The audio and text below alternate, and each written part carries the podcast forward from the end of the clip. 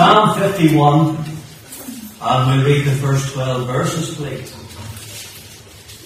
The psalmist David is writing, and he cries out to the Lord, saying, Have mercy upon me, O God, according to thy loving kindness, according unto thy to the multitude of thy tender mercies, blot out my transgressions. Wash me thoroughly from my iniquity, and cleanse me from my sin. For I acknowledge my transgressions, and my sin is ever before me. Against thee, thee only have I sinned and done this evil in thy sight, that thou mightest be justified when thou speakest, and be clear when thou judgest. Behold, I was shapen in iniquity, and in sin did my mother conceive me. Behold, thou desirest truth in the inward parts, and in the hidden part thou shalt, thou shalt make me know, to know wisdom. Purge me with hyssop, and I shall be clean. Wash me, and I shall be whiter than snow. Make me to hear joy and gladness, that the bones which thou hast broken may rejoice. Hide thy face from my sins, and blot out all mine iniquities. Create in me a clean heart, O God, and renew a right spirit within me. Cast me not away from thy presence, and take not thy Holy Spirit from me. Restore unto me the joy of thy salvation, and uphold me with thy free spirit. And there at verse 12, I'm going to just come before the Lord and ask His blessing upon His word tonight.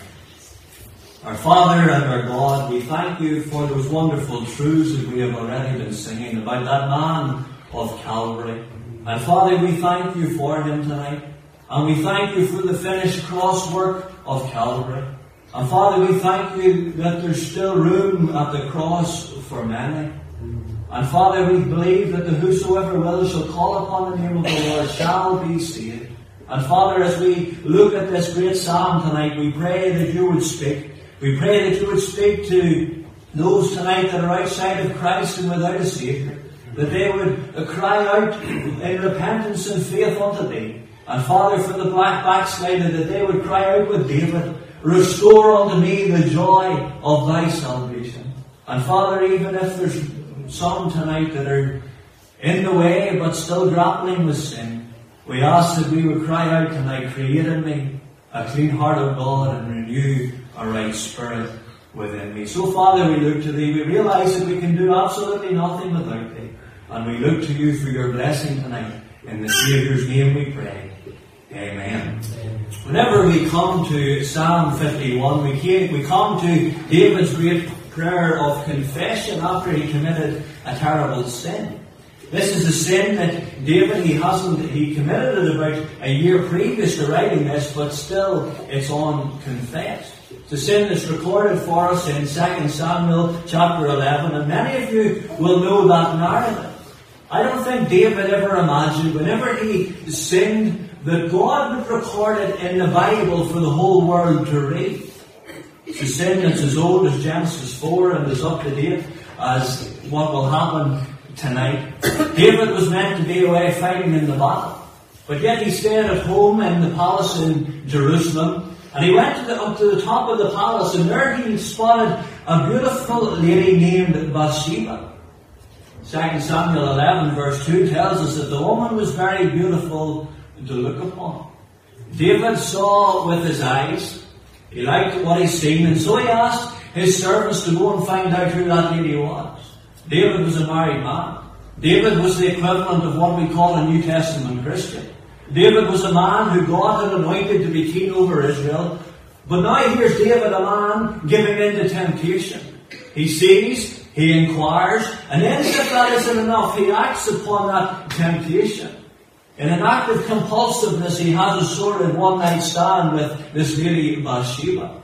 Seems as though he didn't really give much thought to that sin until he got a message from Bathsheba that would just shatter his word. Four, four simple words. I am with child. So rather than confessing his sin to God and demand, he goes about to try and cover up his sin. He calls Bathsheba's husband back from the battle and he tries to get her to sleep with him, uh, but that doesn't work because he's a man, he's a noble man. His countrymen are out fighting the war and he wasn't going to engage in such such pleasure. So his plan doesn't work, in night 1, and he thinks to himself, well, how am I going to get Uriah to cover up my, my sin? Thinks within himself, you know, I'll get him drunk, and in his drunken stupor he'll sleep with Bathsheba, and there's my problem solved. But Uriah never went home that night either. And David, he's in a real quandary here. Uriah is to go back to the battlefield. David made him that promise that he would send him back to the battlefield tomorrow. And David still hasn't found a way for Uriah to cover up his sin. And so he sends a letter to a man called Joab to tell him to have Uriah put to the front of the battle whenever the battle is hottest so that Uriah will be killed. Joab obeys those orders. Uriah is killed in the battle. David takes Bathsheba to be his wife, and David thinks he's got it all sorted out. He has gotten away with sin goes almost a year unconfessed, covered up. And then God sends his prophet Nathan, and God calls out David for his sin. That secret sin that has consequences. You see, he needs to learn that vital lesson that you can't sin and win. And the secret sin on earth is open scandal in heaven. And through the prophet Nathan, God shatters David's defenses. He taught him a great biblical principle that God wants to underscore in the meeting tonight, and it's found in Proverbs 28, verse 13. He that covereth his sin shall not prosper, but whoso confesseth and forsaketh them shall have mercy. Wonder tonight, are you covering up sin that you've never confessed to God? You maybe never came to that point whenever you've confessed that you're a sinner. You've never been forgiven by the blood of the Lord Jesus Christ. You've never bowed the knee in repentance and cried out to God, Lord, be merciful to me, a sinner. Tonight you're outside of Christ and without a Saviour. I must tell you tonight that if you remain in that sinful state, unforgiven, then there's eternal consequences for your sin. It means that hell awaits where the worm dieth not and the fire is not quenched eternal torment, eternal separation from God. But I want to tell you tonight that you don't have to go. I want you to see tonight that David's God, our God, is a God who is rich in mercy, a God who is faithful and just to forgive us our sins and to cleanse us from all unrighteousness. And because of His great love towards you and I tonight, He's made provision through the death of His only begotten Son so that you should never perish. Maybe tonight there has been a time in your life when you've came to Christ and you're saved tonight. But like David during that year in the wilderness, you're in a backslidden state. You're like the prodigal son. You're in the far country tonight, spending your time, spending your money, spending everything on the pleasures of the world which just lasts for a season. Tonight maybe you're trying to get everything eh, from to find satisfaction and there is none and you're like David in verse 3 and you're saying my sin is ever before me you're suffering tonight because of your sin but maybe God's been speaking to you through His Word. Maybe it's a family member that's invited you here. Maybe it's this preacher. Maybe it's the hymns that we've just sang to call you back to Himself to call you out of your sin. And God's giving you a chance just like He did with, with David through the prophet Nathan to show you your sin and to show you the consequences of your sin. You need to cry out tonight like David in verse 12, restore unto me the joy of thy salvation. Come back to the Father's arms where he's waiting and willing to welcome you home. Maybe tonight you're not in either of those camps. Tonight you're a Christian. But maybe there's some pet sin, some secret sin. Some sin in your life has become, that you've become desensitized to. Some sin that you've become, uh, that's become acceptable to you, but it spoils your fellowship with God. A sin that keeps you from that closer walk with God. A sin that's a barrier to blessing in your own life or maybe in the life of this assembly. And tonight God's calling you and He's speaking loud and clear to you that you need to confess it, that you need to mortify it, to put it to death. And in the words of the psalmist, you require God to create a clean heart within you. Wherever you are tonight, whatever your situation, whatever the sin, this psalmist speaks to us all, this psalm speaks to us all tonight, preacher and hearer alike. I want you to see tonight that David had a personal problem. It was the curse of sin. You see, David has got to, gotten to wit's end corner because of this sin, and now he's confessing it before the Lord, and look how he describes his sin, for he uses three different words to describe what he's done, three synonyms for his sin. Look with me first of all at verse 1. For David asked the Lord to blot out my transgressions. That word transgression there, it literally means to step over a line. You see, God had uh, drawn a line in front of adultery in Exodus 20 verse 14 when he stated, Thou shalt not commit adultery. Then in the New Testament, the Lord Jesus, he widened the net, if you like, and in Matthew 5, 28, he said that whosoever looketh upon a woman to lust after her hath committed adultery with her already in his heart. David, as he looked across from the palace of Jerusalem that night, and when he caught, when his eyes met Bathsheba, he had already committed adultery in his heart. That sin was unconfessed to God. And then the sin of the, the eye and the sin of the heart soon become a, became a sin of the flesh that he acted upon. He gave in and he had that one night stand with Bathsheba, and now he's not only committed adultery in his heart, he's committed the act of adultery with her. He stepped over the line that God had drawn, and he confesses here that he has transgressed. Not only had God said, Thou shalt not commit adultery, but God had also said, Thou shalt not bear false witness. And what has David done? He, he's lied to cover up that initial sin. He's broken another commandment. He sinned another sin to cover up for his previous sin. Then thirdly, God said, Thou shalt not murder. And David had Uriah murdered in cold blood to cover his sin. You see the pattern here of what sin does? Sin will take you farther than you want to go. Sin will keep you longer than you want to stay, and it'll cost you far more than you want to pay. I'm sure whenever David looked across at Bathsheba that night, he never imagined the time when he would commit adultery with. He never imagined that there would come a time whenever the king would betray one of his own men. Whenever he would have one of his own men murdered. But sin is a slippery slope that leads to destruction, and maybe tonight you've come in and you're near the bottom of the slope. You can testify that sin takes you farther than you ever imagined going, and tonight maybe you're in the pits of despair, and like David, you said, Lord, I've transgressed. I've stepped over the line that you have given to me, and I've, I've jumped further over the line than what I ever imagined I would. I'm a transgressor.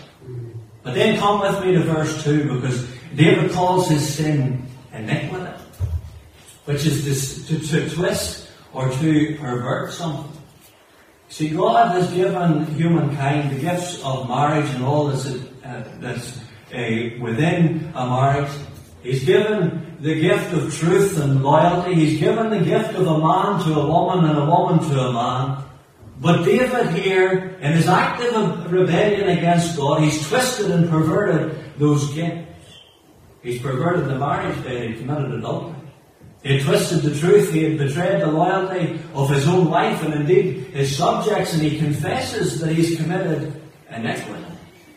But isn't that what sin does? It, it twists and it perverts the natural meaning. Today we call it an affair, God calls it adultery. Today we call it a mistake, God calls it sin. Today we call it equal marriage, God calls it an abomination. Today we call it love, God calls it lust. Today we call it a moment of redness, God calls it anger. Today we call it an error of judgment, God calls it iniquity.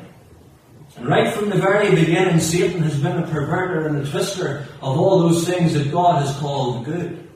Remember in the Garden of Eden, God commanded the man, saying, Of every tree of the garden thou mayest surely eat, but of the tree of the knowledge of good and evil thou shalt not eat of it.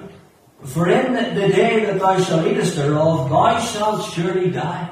You see, God had given parameters here for Adam and Eve's good, but Satan came into the garden and tempted Eve, and what did he say? Yea, hath God said, Ye shall not eat of the tree of the garden. He questions God's word. And then he says, For God doth know that in the day ye eat thereof, then your eyes shall be opened, and ye shall be as gods, knowing good and evil. Satan led Eve to believe that God was withholding something good from them, and Satan does the exact same today. He perverts God's word, he perverts God's commandments, and he tells people that God is withholding goodness from them by giving them the commandments, by giving them his word. But tonight we know as Christians that God has given us those commandments to keep us from the terrible consequences of sin. David realized the perversion and the twisting. He realizes that he's committed iniquity. Transgression, But then come again with me to verse 2 because David calls his actions here sin. Sin literally means missing the mark. It pictures the archer with the arrow and he's missed the target. The Bible again describes it uh, by telling us that all have sinned and come short of the glory of God. We've missed the target of the glory of God. Sin is failing to do what God has created us for. And sin is a word that we've lost today. We don't like to talk about it. As we thought about it, we come up with all sorts of different words to deflect away from. In his 1973 book, Whatever Became of Sin, a psychiatrist by the name of Karl Menninger wrote these words. The very word sin, which seems to have disappeared, was once a proud word. It was once a strong word, an ominous and a serious word. But the word went away. And it almost disappeared. The word along with the, notion. Why? Doesn't anyone sin anymore? Doesn't anyone believe in sin? Apostle Paul believed in sin and its consequences. He said the wages of sin is, is death. In fact, he referred to himself as the chiefest of sinners. Remember the tax collector? He realized that he was a sinner. He cried out, Lord, be merciful to me, a sinner. David believed in sin because he cried out to the Lord, Cleanse me from my sin. David believed that he was a sinner by birth. Look at verse 5. He said, Behold, I was shapen in iniquity, and in sin did my mother conceive me. David believed that he was born in sin, that he was born under sin, and he realized that that sin nature was inherited from the first Adam. Wonder who taught you to sin, him? Nobody did. It's our own human nature. Because we're born under sin. David confesses that he's a sinner by birth, but he also knows that he's a sinner by practice. Look what he says in verse 4.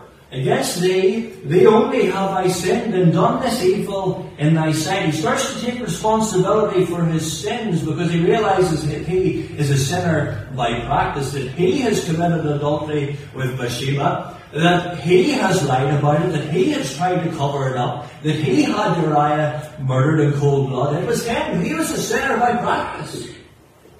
Wonder, dear friend, tonight, do you admit that you're a sinner by practice? You say, Andrew, I have never had an affair. I've never covered up a crime. I've never committed murder. All right. You lied. Of course you have. You taken that extra 15 minutes at lunch and not worked up the time, then you stole. You look at somebody else's car or someone else's house and wish you had it. Then you caught it. And God's word tells us through James, for whosoever shall keep the whole law and yet offend in one point, he's guilty of all. We've all sinned. We've all got that in common tonight, whether you're saved or, or unsaved. Tonight we're all sinners. Condemned by our birth, condemned by our practice. And David confesses this to the Lord. He's, he's committed transgressions. He's committed iniquities. He's committed sin. He's cursed by sin. But I want you to notice, secondly, tonight, the consequences of sin. For throughout this psalm, David speaks of a number of consequences of sin. Now, as I said already, David at this time, he's a regenerate man. He's a man that the Acts of the Apostles describes as a man after God's own heart. He's had a personal relationship with the Lord. He's what we would refer to as a Christian. And I want you to see, first of all, the effects of sin in the life of a Christian. Look with me at verse 2. David says, Wash me thoroughly. Cast your eye down to verse 7. Purge me with hyssop, and I shall be clean. Wash me, and I shall be whiter than snow. And in verse 10, create in me a clean heart. You see, sin soils the saint. Here's a king who bathed in his marble tub. Here's a king who wore those royal robes. Here's uh, a king that slept on silk sheets. He, he feels dirty. You see, it's not the body that's defiled, it's, it's the soul. Sin had soiled his soul and he felt, he felt dirty. One of the ways that you know that you're a genuine believer tonight is asking yourself this. Do you feel dirty after you've sinned? Do you know there's no pig that has ever felt dirt? Pigs don't feel dirt. Now a sheep, they might feel dirty. A sheep will fall into the mud and want to get up and get out of it because that's not its nature, that's not its natural habitat. But there's no pig that has ever got up and said, I'm dirty. Just doesn't feel it. No child of God with the Holy Spirit of God within him and can, can sin and not feel dirty. Wonder, Christian friend, tonight do you feel dirty?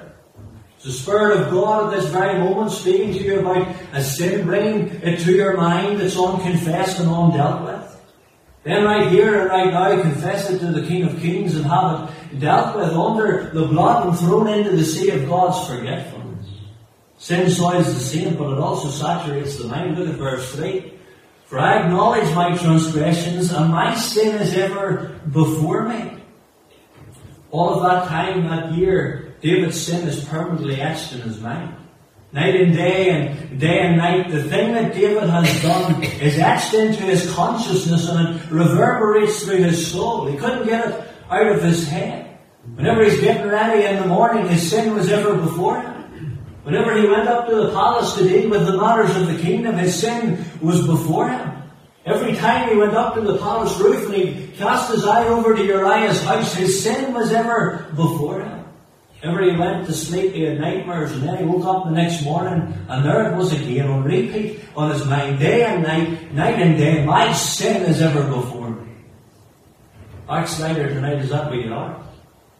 Constantly haunted by what you've done or what you're doing, and every waking moment your sin is ever before you. The living, you're living tonight with the weight of sin around your neck, and the consequences of sin is, is dragging you down, and like David, you can cry out and say, My sin is ever before me. It's not time you got to confess and sort it out with the Lord. Ask Him to forgive you, to release you from the shackles and set you free. And thank God, He whom the Son sets free is free indeed. Don't you want to be saved and free from that, that sin tonight? That sin that saturates your mind? But come with me again to verse 4 because sin stings the conscience. He says, Against thee, thee only have I sinned and done this evil in thy sight. If you and I were to look at David's predicament through our human lens, who would we say that David had sinned against? Well, he had obviously sinned against Bathsheba, hadn't he? He had sinned against himself and his own body. He had sinned against his own, his own wife, his children, against the whole kingdom. He had sinned against Uriah, but that's not even where David goes here. David goes right from the bottom line for the bottom line because ultimately he has sinned against God. Against thee and thee only have I sinned. David could cry out, My Lord and my God, that one, the one who has redeemed me. The one who has loved me, the one who is my shepherd and my rock and my stay. Oh God, I've sinned against you. I've committed that sin in your sight. David realized that he had not only broken God's law, but that he had broken God's heart. And that's what broke David's heart. His conscience was smitten. Then I want you to see that sin condemns the sinner. David is already a saved man, so he can't lose his salvation. I was very clear about that. Once saved, always saved, but he, he's a backsliding man here.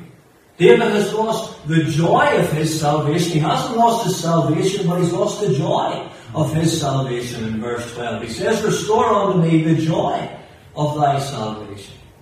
Want to know the most miserable man on earth tonight? The most miserable man on earth is not the unsaved man.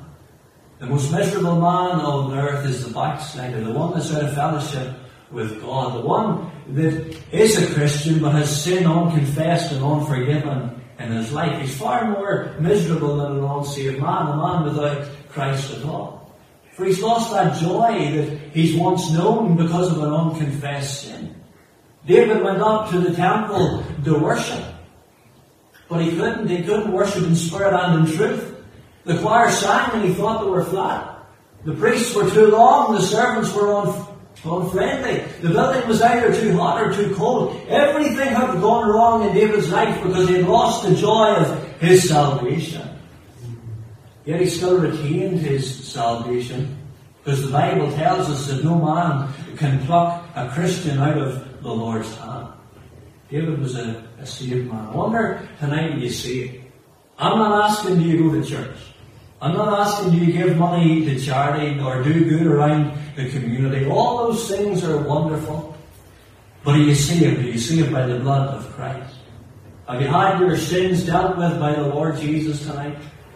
Have you received that clean heart that David talks about?